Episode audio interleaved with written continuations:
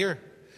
All right, well, let's open with prayer. Father in heaven, we thank you for your goodness. We thank you for your word, Father. We thank you for the blessings in this temporal world where you do hear our cries. You protect us, Father. You enable us to uh, be safe in so many occasions. We, we forget that, that ultimately your providence is over all the things, even snowplows and salt. And so, Father, we thank you that we can come to worship and we can be in a warm building and that we can consider your word in a way in which we're not distracted with uh, all sorts of needs because you've met them all and we don't even think about them. So bless us, Father, with your spirit this morning and help us to understand and love you through your word. In Jesus' name, amen.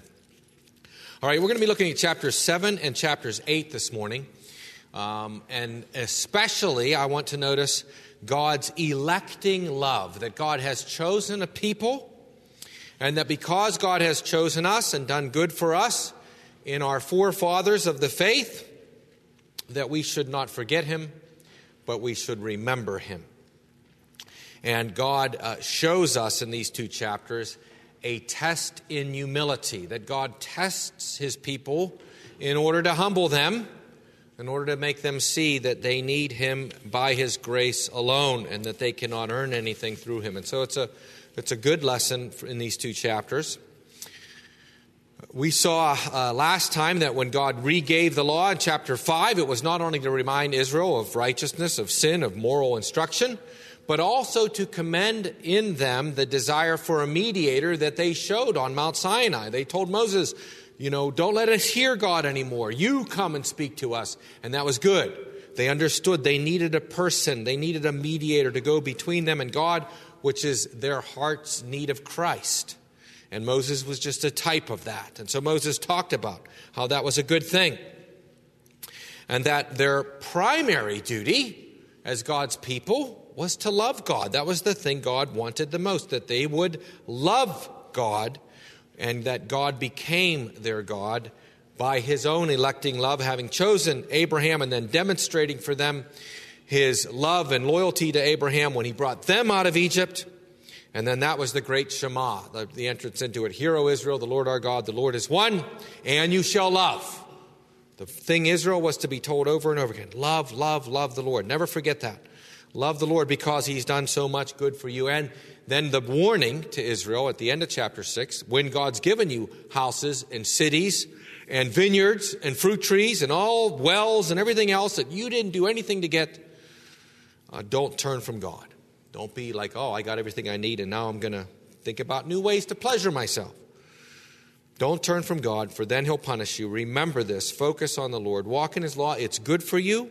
This will help you to understand what it means to love God. Remember, Jesus says, if you love me, keep my commandments. We don't want to separate law from love. Love is the, or law is the expression of love. When we do love God, that we want to do what's pleasing to Him. And then the admonition teach your children uh, especially how you were slaves, teach them how it's again God's sovereign grace. God delivered you, God blessed you, He gave you this good law, and that as you walk in it and as you seek to love Him, it'll be good for you. So that gets us into chapter 7. Chapter 7, verse 1 When the Lord your God brings you into the land which you are to possess, and has cast out many nations before you, and then he names the nations Girgashites, Amorites, Canaanites, Perizzites, etc. When verse 2 when the Lord your God delivers them over to you, you shall conquer them and utterly destroy them. You shall make no covenant with them, nor show mercy to them. So God's going to cast out these seven nations. God's going to conquer them, yet Israel has to go in and, and make war with them. They can't just sort of sit back and say, well, it's God's grace, so I'm not going to do anything. Yeah, it's God's grace, but you're still supposed to listen and you're still supposed to obey. I, I made that distinction um, when we were looking in 1 Samuel. Remember when God gives Goliath into David's hand, but David just doesn't sit down and do nothing. David picks up some rocks, puts them in his pocket, goes out and uses the sling. He still has to aim, still has to act. He's trusting in God, but he's still acting. And you and I are to do the same thing in our lives. And this was, remember, part of the Haram, the holy war. You will wipe them out. You will show no mercy. That was only for that time and for that particular initial conquest. God gave them laws for war where they offer peace and everything else. In the other parts of the book, we've already looked at that. But this was to go in and conquer the land because God had decided to judge these people, and Israel was going to be the means. Okay? And so there was to be no mercy. God's wrath was falling on them. God gave them 400 years. God's mercy had come to an end for these people. And so Israel had to, um, had to do this. And then verses 3 to, and 4 you shall not make marriages with them. You shall not give your daughter to their son. Why? They're going to turn you away from following me, and then God's anger will be on you, and then you'll be judged. So it's interesting that verses 3 and 4 almost sort of anticipate that Israel's not going to do verse 2. Because if you wipe them out, you don't have to worry about marriages, right? You don't have to worry about, oh, gee, should I give my son or should I give my daughter to this Canaanite man? Or should I take this Canaanite woman? They're supposed to be dead. So no marriage is going to happen. So in a sense, God is recognizing Israel's going to have to make these kinds of decisions because they're not going to listen, but God's grace still works with them, as it were, even when they don't listen. And we see the mar- what marriage would do. And of course, this is true today when we marry unbelievers. And it is about faith, it's not race. I've heard uh, progressives and liberals try to condemn the Bible. The Bible is racist because the Jews had to just, it wasn't, About, it was never about race. It was about faith. And we're going to see that with the Moabites uh, and the Ammonites later. Um, well, I'll just anticipate it now that uh, if, you, if you look later in the book of Deuteronomy, the Moabites and the Ammonites were not allowed to enter the sanctuary until the 10th generation. You know, and it wasn't because of their race, it was because of what they did to Israel when they came out of the land. So God was punishing them for actions, not for who they were. But even that is going to be seen to be limited to faith because Ruth is a Moabitess. And she doesn't have to wait 10 years before her son can go to the temple because David's only four generations later. And he builds the temple. Solomon builds it five generations later, but David gets all the supplies for it. So that, that curse ended as soon as somebody renounced the gods of Moab and made Israel's God their God. Then they become one with the people. Ruth was no longer a Moabitess. When she did that, she was a, of the tribe of Judah. Judah adopts all, uh, you know, Judah adopts, um, uh, uh, yeah, uh, Ruth, even as Rahab is adopted and, and, is absorbed into Israel. That's the case. We always got to remember that. It's a matter of faith. The, the judgments of God are not because of race, and that's true for marriages. It's not because they're a different race, it's because they don't believe that you can't marry them. And that's true in the New Testament as well. And the same reasons they'll turn you away from God, God's anger will be on you, and you'll bring judgment on your house. And that happens all the time. And how many times, you know, We've seen that, and churches have seen that, where the members' um, children will want to marry some unbeliever, and we'll stand against that, and we'll get all kind of flack for that. And 10 years later, the marriage is in shambles, or the person's not going to church anymore. The very thing that we tried to protect them from. And so this command is in there for a reason. Uh, it happens, right? Uh, when we marry unbelievers, they lead us away from God. Why? Because the very first thing you're doing is sinning from God. You're, you're putting a person, you're putting something in this world before God. God should be first.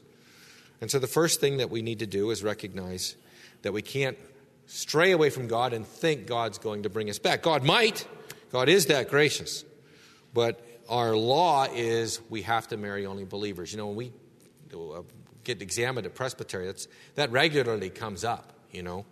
Um, and I you know, uh, have said, and, and, the right position, and, and ministers will answer, is I can marry two believers. I can marry two unbelievers, because marriage is a civil thing for all mankind. What I can't do is let that believer marry that unbeliever because that believer is sinning. Not, the unbeliever isn't sinning, the believer is. And so we have to put God first in our in our uh, in our lives. And if that person that we're going to take closer to us than anyone else and they don't know the Lord, that would be putting them before the Lord, and that's why God forbids it. All right, so uh, verse 5 the ultimate danger for Israel, therefore, is idolatry, right? Therefore, break down their altars, their pillars. Even after they're killed, the accoutrements of their false religions could entice Israel. And so, destroy all false religion because false religion is going to be judged by God. Uh, verse, uh, let me jump down then to um, this sin of idolatry, verse 16. We see it again. Destroy uh, the Lord, uh, you shall destroy all the peoples who the Lord your God have no pity, nor shall you serve their gods. That would be a snare for you, right? So God's trying to protect Israel from, from his wrath for their sins if they would stray and worship other gods. Verse 25 Ye shall burn their carved images with fire. You shall not covet the silver, the gold that is on them, uh, lest you be ensnared. Verse 26 um, Do not bring this abomination into your house. That would be something to do with a false religion, lest you be doomed to destruction. Those things were to be doomed to destruction. That's the haram, destroyed and therefore anybody who takes it into their house is going to be doomed to destruction. And this anticipates Achan in the book of Joshua. Remember, uh, Jericho was to be completely wiped out, but Achan sees this tapestry. It's beautiful. He sees this silver. He sees this gold. He takes it into his tent, and judgment falls upon them. Because uh, these things were linked to the idolatry of Jericho, and God was showing in Jericho what Israel was to do to the rest of the uh, land and to the false religions. So, um, God's election and love of Israel, verse 6. The reason for all of this, because you are a holy people to the Lord your God. The Lord has chosen you, right? To be a people for himself, a special treasure above all the peoples on the face of the earth. And so God gave Israel this special treatment, this special privilege, this special place. Nobody else gets this. Israel didn't do anything to get it, God just chose them gave them this, and therefore they have to respond accordingly. And notice God's election is for himself, a people for himself. God is doing this for his own glory, for his own delight. Israel is now holy to the Lord because God has chosen them, and therefore uh, Israel is to respond that way. Uh, and no other people get that. Israel got that. This is true for the elect. No other people get that. The elect get that. So the huge question at this point is why does God choose Israel? This sometimes will come up in the new members class. Why did God choose, you know, me to be saved and not my neighbor or, my family member? First of all, you don't know that he didn't choose your neighbor or family member. They're not dead yet. They could come to Christ, which would mean God chose them from before the foundation of the world. Um, but second of all, um, the reason ultimately is given, I think, in this text. Why does God choose Israel. Why does God choose anybody? And verse 7 is the answer. The Lord did not set his love on you, nor choose you, because you were more in number than any other people, for you were the least of the peoples, but because the Lord loves you. And because he would keep the oath which he swore to your fathers, the Lord has brought you out with a mighty hand. And so the corporate, national, as it were, election of Israel as the people of God was because God loved them. Why did God choose Israel? God loved them. You could say, why did God love Israel? Because he decided to love them. There's nothing in people that moves God to say, oh, I want this one and not that one. Then God would be a respecter of persons. Then we would not be utterly sinful, uh, dead in our sins. There would be, oh, this one's better. Or if I look down the corridors of time, this one will make the right decision if I give all of this grace and this one won't. But I'll still leave it up to them and so I'm going to choose based on what they're going to do. At the, end, at the end of the day, it's this one's better than that one. And that is not the basis for election. The basis for election is they're both completely worthless, garbage, utterly sinful. And I'm going to pick this one because I don't want to destroy them both. And that's what it comes down to. Uh, and, and, that, and that's grace. Grace is there's nothing in me, yet God chose and saved me. And so what, what do we do? We sing his praises forever and ever. But that's what this verse says. The Lord didn't set us, it wasn't because you were the best, wasn't because you were the biggest, you were actually the least. Sometimes I'll say this when, when that comes up, that maybe if you want to find an earthly reason why God might have chosen you for salvation, it may be because you were actually in the temporal worse than this other person. you were actually, you know, further. You were actually sinning more. I see that kind of principle in 1 Corinthians chapter 1 when Paul tells the Corinthians, verse 26, For you see your calling, brethren, your calling from God to salvation, that not many wise according to the flesh, not many mighty, not many noble are called, but God has chosen the foolish things of the world to put to shame the wise. God, has chosen the weak things of the world to put to, put, to put to shame the strong and the base things of the world and the things which are not, God has chosen to bring to nothing the things that are. So it may be that you were weaker, dumber, less noble, more base, because that's why God chose the Corinthians. They were actually less than the you know Athenians or whatever around them. Um, so you know it may be that, but but really and truly, it's nothing in us. It's nothing in us. Election ultimately is God's free choice. There is no earthly human reason why God would elect this person and not this person. The reason is in God. God decides. Neither one is worth it, would ever be worth it. And Israel has to learn that lesson so they don't be puffed up in pride. And unfortunately, for the most part, they didn't. Which is why by the time Christ comes, there's very, very few.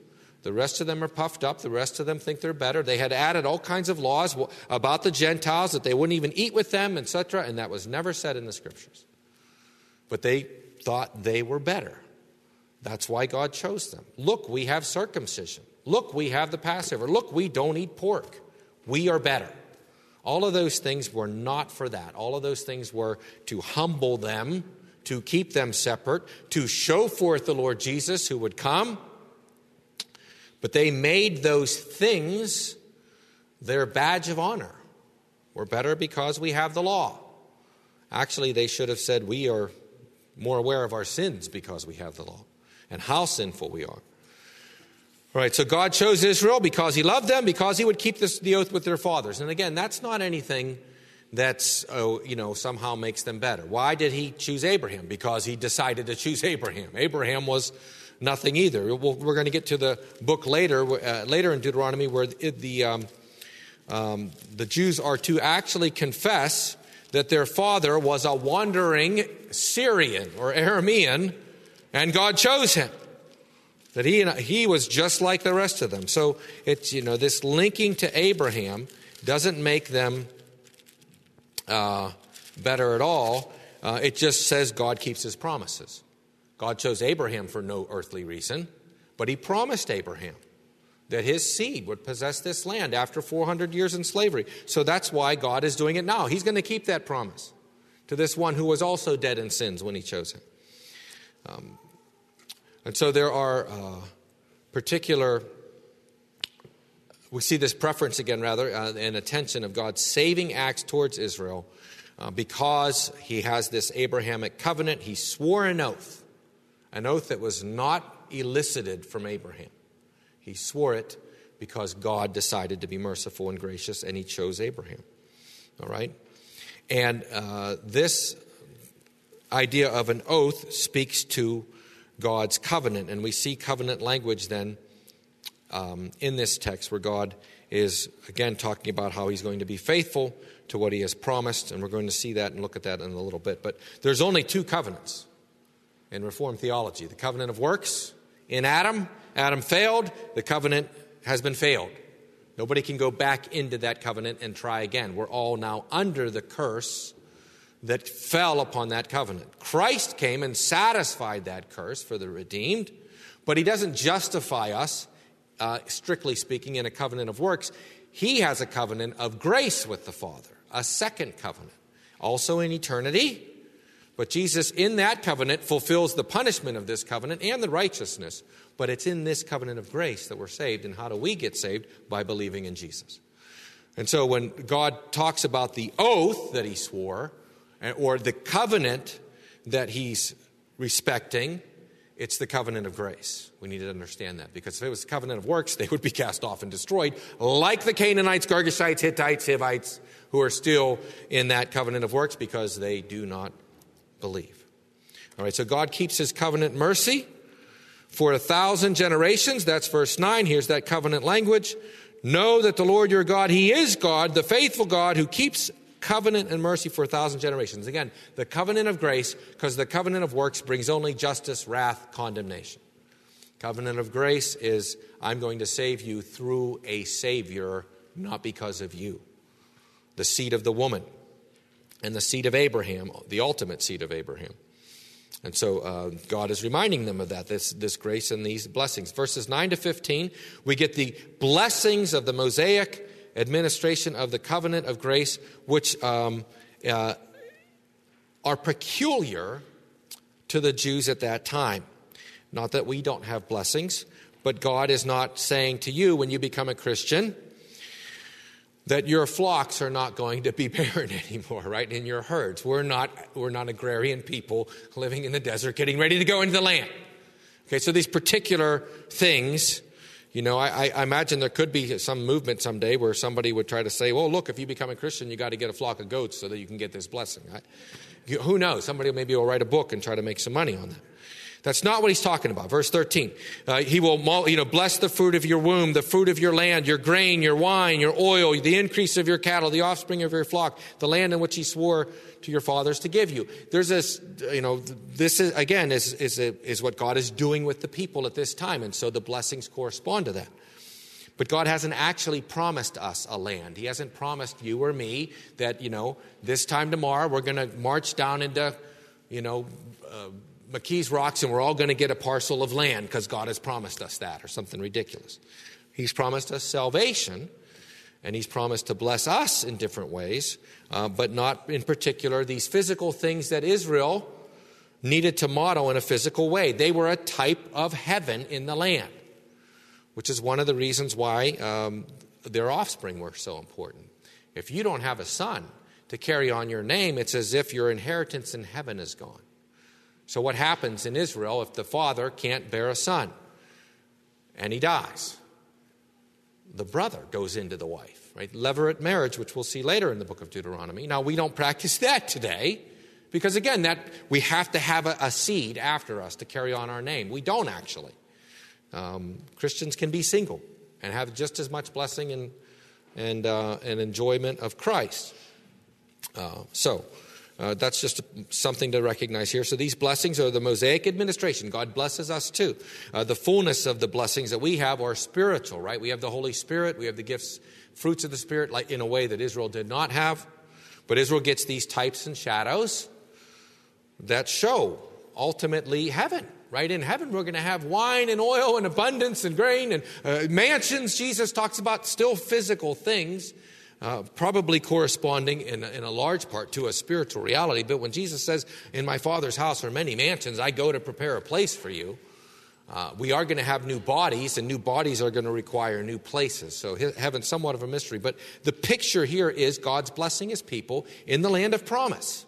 That's heaven, ultimately. And the blessing is ultimately eternal life and all, you know, the streets of gold and things beyond description. But Israel is getting to see and getting a foretaste of that, and we get to see that too when we read about them. All right, so uh, God's encouragement, therefore, to Israel is go in and conquer the land. Remember, um, we saw this, uh, see this in verses 17 through 24. Uh, and here, you know, if you say the nations are too great, you don't be afraid of them. Why? Because God's wonders and signs that got you out of Egypt are going to be with you again. It's God's might by which Israel can conquer the land, though they are uh, commanded to do that. Here we even see the hornet. God's going to use nature. Um, he's going to use the hornet. Uh, we, we, we, don't see uh, an example necessarily in Scripture, literally, where God does that, but God said He would do it, and I don't doubt that He did it. And um,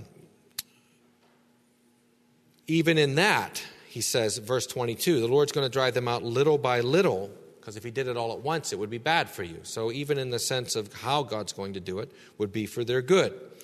Um, God's going to drive them out, verses 22 to 24, and uh, God will defeat them, and he will deliver their kings. No one will be able to stand against you. Remember the promise to Jonathan, but what? Jonathan had to believe, or Joshua.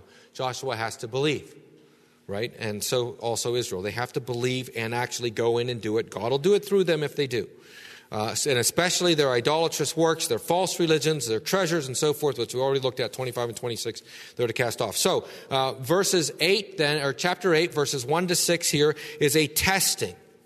God's going to tell, remind them that those 38 and a half years, 39 years, wherever they're about to go into the land, it's almost full 40 years at this point, that all of those hardships was a testing of Israel for their, as I call it, their self interested obedience. Why did I say it that way? Because if you obey God, it's going to go well with you. You know, that's an incentive that God gives, gives us. Do you want things to go well with you? Stop sinning and do what's right. Not in the sense that you're earning something, but you're avoiding judgment, right? You're avoiding judgment. If you stop getting drunk, you won't have a hangover anymore. It's that kind of thing. Stop doing evil, and you won't bring hardship in your life. Walk in the commandments, and it'll be good for you. So, God's good law is good for us. It wasn't a way of salvation, but Israel was to live that way for their own, for their own again, self interest. It's good when you do what God says, it goes better for you. Uh, and that's true today. So the obedience would bring life, again, not by merit, but by avoiding judgment provoking evil. Obedience, though, must be from the heart. Notice, to know what was in your heart, verse 2. Not just that you would outwardly walk in these laws.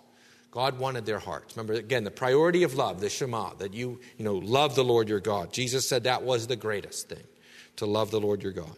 And that's what God is showing them there, that they would love him uh, and this grace, though, is a humbling thing to make us trust God. Notice in verse 3 so he humbled you, he allowed you to hunger.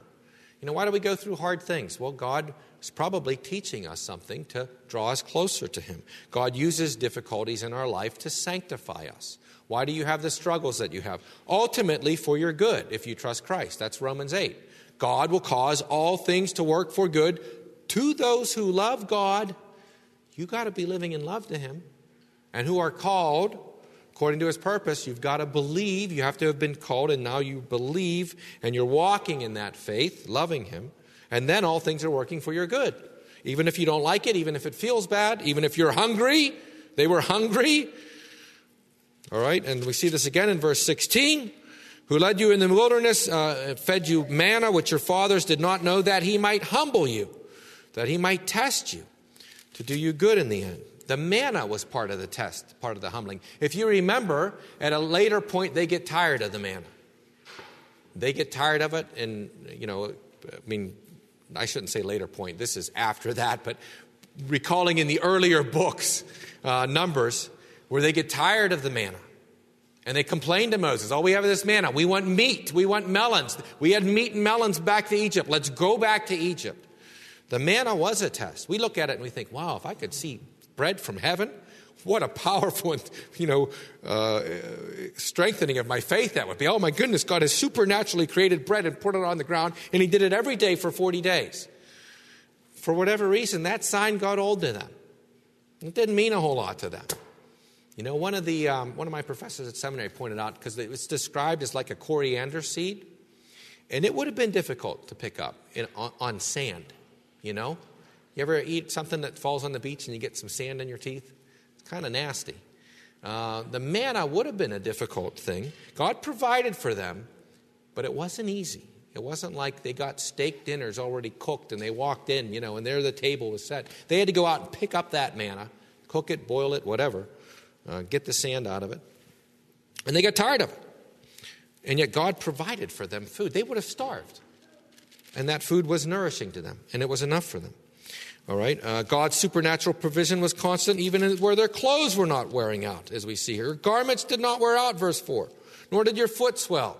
They didn't get the plantar fasciitis that I struggle with all the time. I got pads in my shoes. Their foot didn't swell. When you think about that, 40 days in the wilderness, or 40, yeah, 40 days, 40 years, garments didn't wear out. They didn't have those jeans that are all cut up today that everybody pays so much money for, right? Jeans stayed whole. You'd have to cut your own jeans up. They didn't wear out. All right. So God is uh, uh, showing this, this testing here. And, and the same thing, right? What do we read in Hebrews? Hebrews chapter 12. You have forgotten the exhortation which speaks to you as son, my God, my son, do not despise the chastening of the Lord. God chastens us, nor to be discouraged when you are rebuked by him. God rebukes his people. That's what New Testament says. For whom the Lord loves, he chastens, and he scourges every son whom he receives. If you endure chastening, God deals with you as sons. For what son is there whom a father doesn't chasten? I mean, if it's a loving, good father. But if you are without chastening, of which all have become partakers, then you are illegitimate and not sons. Furthermore, we had human fathers who corrected us, we paid them respect. Shall we not much more readily be in subjection to the Father of spirits and live?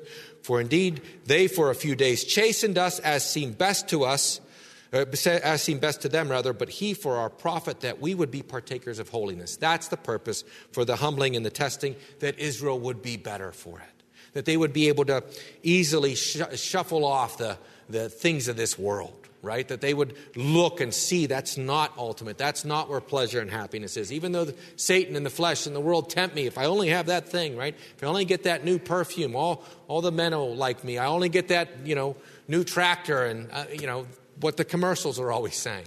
This is it. And it's not it. I'm not saying it's, you know, the people should try to sell their products. That's a, but we should not read into that, oh, yeah, my life's going to change if I have that physical thing. And we do that. And that's one of the things God was teaching Israel. And it's interesting because this first generation does pretty well. Remember, this is the generation whose parents died because they didn't listen.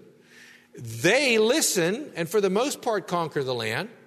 And Israel is faithful, it says, all the way through the lives of Joshua and all the elders who are with Joshua, which means this generation, it's the next generation that don't listen, that don't turn and that don't uh, obey.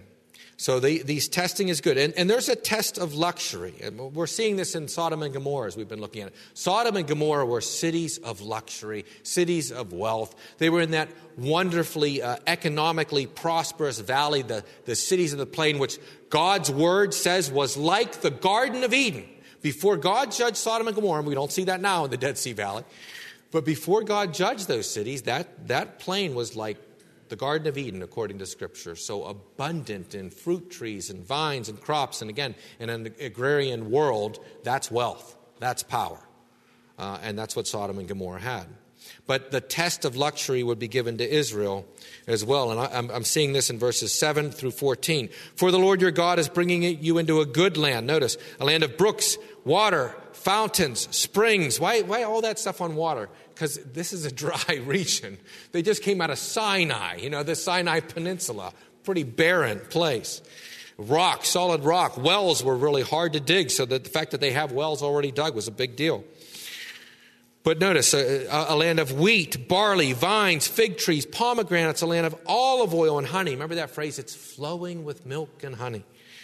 A land in which you will eat bread without scarcity, in which you will lack nothing a land whose stones are iron, and out of the hills you'll dig copper. Rich in natural resources. One of the things that made America so uh, wealthy in the, in the world is because we have all these natural resources in the ground. Israel had that. God was blessing them with that.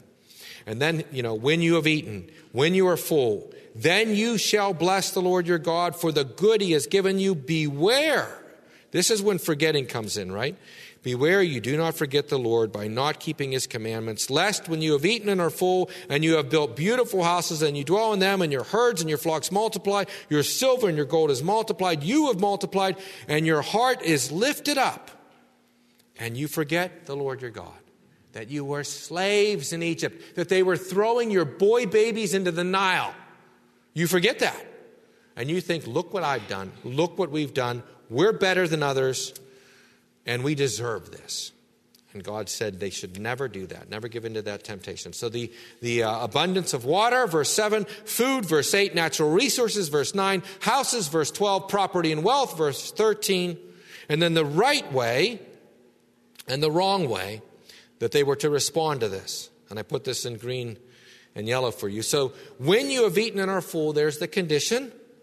Then you shall bless the Lord your God. There's their response. And why? Because God has given you so much good. That's the reason. And the wrong way is uh, their condition would be when you have eaten and are full. And their response would be to not keep the commandments. And their reason would be they forgot the Lord. They forgot what he did for them. They forgot that they were slaves. And so the same temporal circumstance can anticipate two different reactions and two different uh, destinies, as it were under the judgment of God or under the blessing of God. Yes, John. In the verse 14, the word heart. Yes.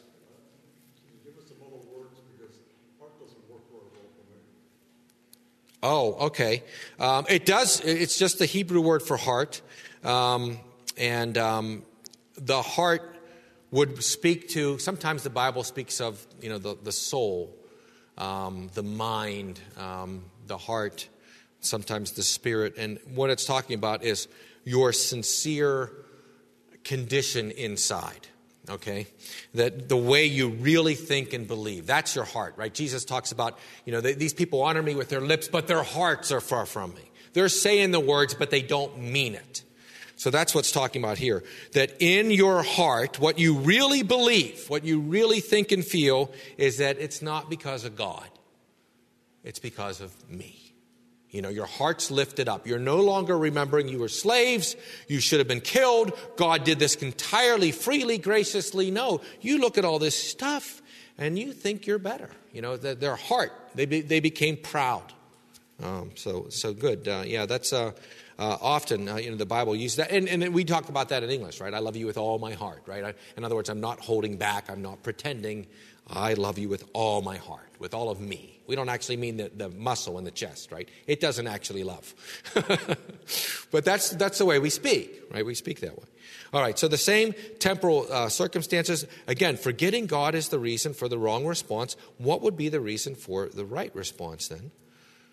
Well, the lifting up of the heart is times of rejoicing when your heart is lifted up, when you're rejoicing, when you're celebrating, when you're in times of pleasure, when your heart is lifted, right? Because when the heart is downcast, that's a time of mourning, time of sorrow.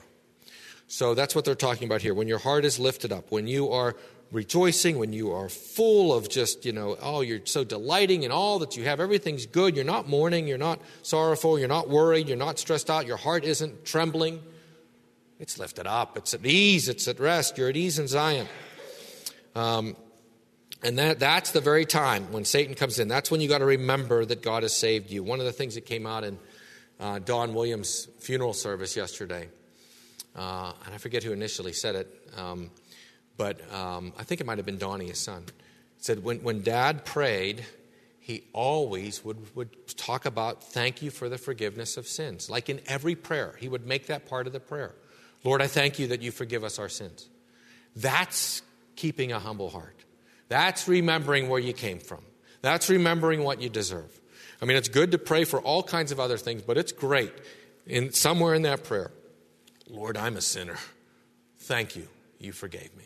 Uh, that's what we should do, by the way, when we pray in Jesus' name. We're actually saying, only because of Jesus, right? I mean, a lot of times we just rattle those words off. In Jesus' name. Well, what that should mean is because he died on the cross for me, I'm, I'm basing my hope of you hearing this prayer on that because of him, not because of me, not because I really want this, not because I've been a really good boy this year, but because of Jesus. All right. So the lifting up of the heart, time of rejoicing, you shall notice the answer to verse, uh, the question I asked there, what would be the reason for the right response is that you would remember the Lord. And that's what we see in verse 18. You shall remember the Lord your God. To remember the Lord means to remember that I'm a sinner, means to acknowledge that it's God's grace alone, to remember the Lord, even when I do well, right? Even when I'm good at something. I love this. Remember the Lord your God. It is He who gives you the power to get wealth. You know, sometimes people might be tempted to say, well, you know, I work a lot harder than this person. And it's not that, you know, uh, my works don't matter. I, I work harder, I get up earlier, I'm diligent, I study. This other person doesn't do any of that. How can you say I don't deserve that? I'm not saying that your works aren't important. I'm saying you should give God the credit that you actually have a desire to work harder. Why do you work harder? Why are you more committed? Any gift that you have that's been a benefit to you, and, and we benefit from our gifts, right? The person who works hard does do better. The Proverbs point us to the ant. Look at the ant. Look how the ant works. The grasshopper doesn't work, right? Aesop's fables. He sits around and gets wiped out when the winter comes. The ant storing up food. That's a good thing. But why is the ant the way he is? God makes him that way. You know, why do you have a, maybe you have a good work ethic. Where did you get that? Why do you have that? Why don't you jettison that tomorrow? Because God, in His grace, has given that to you and keeps that to you. Because if He didn't and He let you go, you would fall into every sin that came down the pike. And that's, I think, what's important. It is the Lord who gives you the power to get wealth. Okay, so maybe Israel's in the land, and they are. Notice it says, when you build houses. At first, they're going to get houses, but then he talks about when you've built your houses here. Um, and, and yeah, sure, you built beautiful houses, verse 12. No doubt. You've learned things, you're disciplined, you have carpenters and blacksmiths and all of the rest. And you do works, but God is the one who gives you the power to do that. God gives you the ability to do that, right? And God can take that away. And so that's important to remember. Uh, all of this, again, a test that they would be humble, that they would give God the credit, that they would not be puffed up in pride, because pride leads and is itself the great sin, but it leads into all sins. As soon as we're proud, uh, we forget God. So remember the Lord your God. Remember what he did for you. That's the key. All of our ability to do anything is ultimately God's gift. Forgetting God's going to result in turning to something that's not a God. Something's going to take the place of God. As soon as I forget God, idolatry. Whether it's an actual false religion idol or whether it's sex or money or power, that's my God. So when we forget God, when we think that we can do something on our own, we have a God that's not God. And God's going to judge human beings who do that. The result of forgetting God is disobedience. The result, disobedience, is judgment. And we see that same thing worked out in Romans. I just sort of hit me as I was working through these chapters. Suppressing the truth about God that we know from creation. Israel knows God from the, his salvation out of Egypt. But forgetting Him, you know, suppressing what we know about God uh, flows out of this ungodliness and unrighteousness that we refuse to acknowledge him. We refuse to give him the credit. One of the things Romans 1 says, neither were they grateful. Right? Everybody should be grateful. We should say, you know, I just thank God. And sometimes you, you hear that, you know, celebrities or whatever. Well, I just thank God that we got through the game today, or I thank God that things went well. And just that little acknowledgement. You know, you don't have to preach a sermon or something, but to acknowledge, yeah, God is the one who ultimately is over all. But when people be, forget to do that, when they start stop doing, thinking that, the result is that the reasoning becomes empty. I'm summarizing, sort of paraphrasing Romans 1. Their reasoning becomes empty, vain in their thinking, and their without understanding hearts um, are darkened. We start to think of things more sinful. And then what? We profess to be wise. Look how wise we are with our theory of evolution, and we can explain everything with the Big Bang, and we become fools. We actually now believe that frogs turn into princes. It just takes a billion years. That, that's a fairy tale. That's, that goes as real science now. They've become fools. Frogs turn into pr- princes, and you don't even need the kiss of a princess, would be the, you know, an adequate cause, you know, in a magical world. We don't even need adequate causes anymore. It just happens, time and chance. It's absolutely it's foolish, and it's led us to all sorts of foolishness. We're now, you know, a boy can become a girl and whatever, 50 some different genders. Absolute foolishness. And this results in worshiping and serving the creature. The animals in the environment are now the God, right?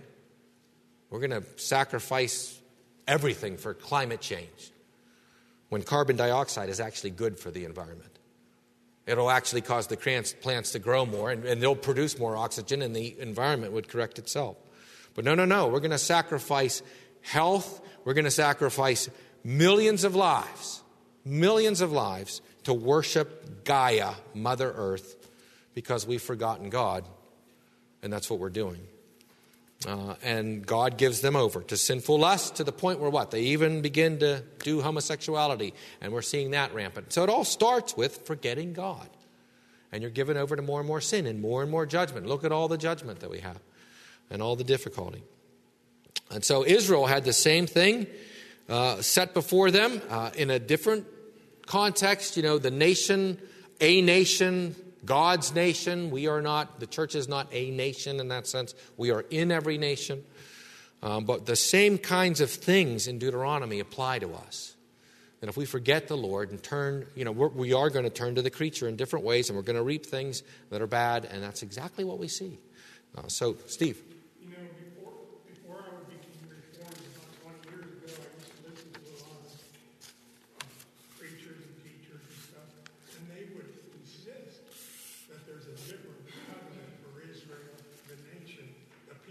Mm. You know, but isn't Israel everybody believed under grace? I mean, how can they just say there's a different covenant? Yeah, uh, and that's that's a great question because in Reformed theology we really do only believe in two covenants. We believe in what we call administrations of the covenant of grace. So there was an Abrahamic, there was even a Noahic administration of the covenant of grace. You know, from Adam to Noah. How did God, in other words, so God's people are saved by grace. They believe the promise that God's going to send a Savior. That was first given in the garden. The seed of the woman will crush the head of the serpent. Uh, all believers, including those who would subscribe to the, what you just said, would say, yes, that's the first gospel. The proto evangelion, the first gospel, is when God says to Adam and Eve, the seed of the woman will crush the head of the serpent. So that's the hope that everybody has from Adam to Noah. And we read that Noah was a preacher of righteousness, that Enoch was an actual prophet right? And Enoch was so holy that God takes him. And so you have these examples. Uh, we see Cain and Abel bringing sacrifice. We know there was worship. So we don't get a lot of information, but we know people worshiped God by believing in the promise and so forth. And there was preaching and there were prophets. And so that was how God cared for his people. You know, uh, it says in the time of, um, uh, I forget, uh, I believe it was Enoch that men began to call upon the name of the Lord. And I showed you when we were back in that chapter in Genesis, that actually refers to public worship. It doesn't mean prayer. They were already praying. They're praying immediately in Genesis. Calling on the name of the Lord is public worship. David talks about going to the house and calling upon the name of the Lord among the people of God over and over again. And so the, there was public worship between Noah, or between Adam and Noah. Right? Then from Noah, uh, uh, uh, to Abraham is really that same era where, you know, but God chooses Abraham. And under the Abrahamic covenant, now you have Abraham, who is a prophet, who builds altars, who leads his people. God's word comes to him, God, and God's promised him. And if you were a child of God at that time, you wanted to link yourself with Abram. You know, because Abraham is God's chosen one. And Abraham, Isaac, and Jacob, the patriarchal period. And so there's this Abrahamic covenant where they get more information about, you know, the circumcision comes in at that time. That's something new that God does with his people. Uh, but it's the same covenant of grace. Believe in the seed of the woman, which is now the seed of Abraham. And now in the Mosaic covenant, all over and over again, because God would keep the promise that he gave to Abraham, because God remembered Abraham. So God is doing what he's doing with Israel because they're still under the Abrahamic covenant. But they now have a new administration where things again are different. Now they're going to get the land that was just promised Abraham. Now they get the dietary laws. Abraham never had that. Abraham was able to eat pork on New Year's Day, just like a good German. Right? I mean, there was no dietary laws for Abram. That doesn't come in until now, or the priesthood that's from the tribe of Levi, right? That all starts now. And the tabernacle and the Levites being chosen and the tithe coming in to the Levites and stuff. You know, Abraham tithe, but now it's all these different laws and regulations. Why? Because God has a brand new covenant. No, that the covenant is being administered differently, but they're still under the covenant of grace. The seed of the woman, the seed of Abram. And what we learn is uh, in, by the end of Deuteronomy, the blessing on Judah, right? That Judah is the one through whom the rule is going to come, which would mean the Messiah, and eventually we know David. But the whole Mosaic period is really the whole Old Testament. I mean, the Davidic covenant comes in too, but David doesn't change anything that Moses is given, right? When David comes on the scene, it's not like you don't have to go, uh, that there aren't Levites anymore, that there aren't priests anymore. No, all that continues, but now you have a kingship. Now you have, in addition to the priest and the prophet and the whole cult of Israel with all of the things they did with sacrifices and feasts and stuff like that, now you have a Davidic line through whom you know, there are certain things that, that actually in Deuteronomy, we're going to see the law for the king is in Deuteronomy. So that anticipates David's uh, administration. But, uh, but really and truly, that's a great point, Steve, that we don't ever want to say that somehow Israel had some unique covenant under Moses that if they did everything right, you know, they would be saved by their works.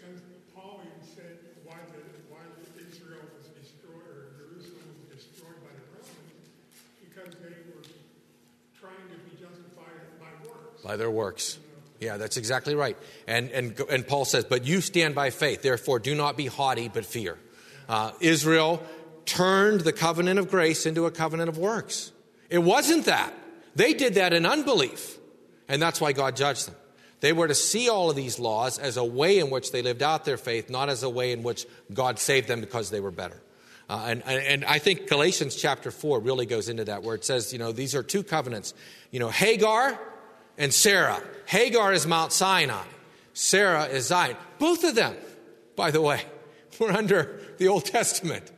But what's it saying? Hagar uh, is the one who would come to God by works. Abram and Sarah coming up with this idea that Hagar, through their human efforts, would be, bring the Messiah.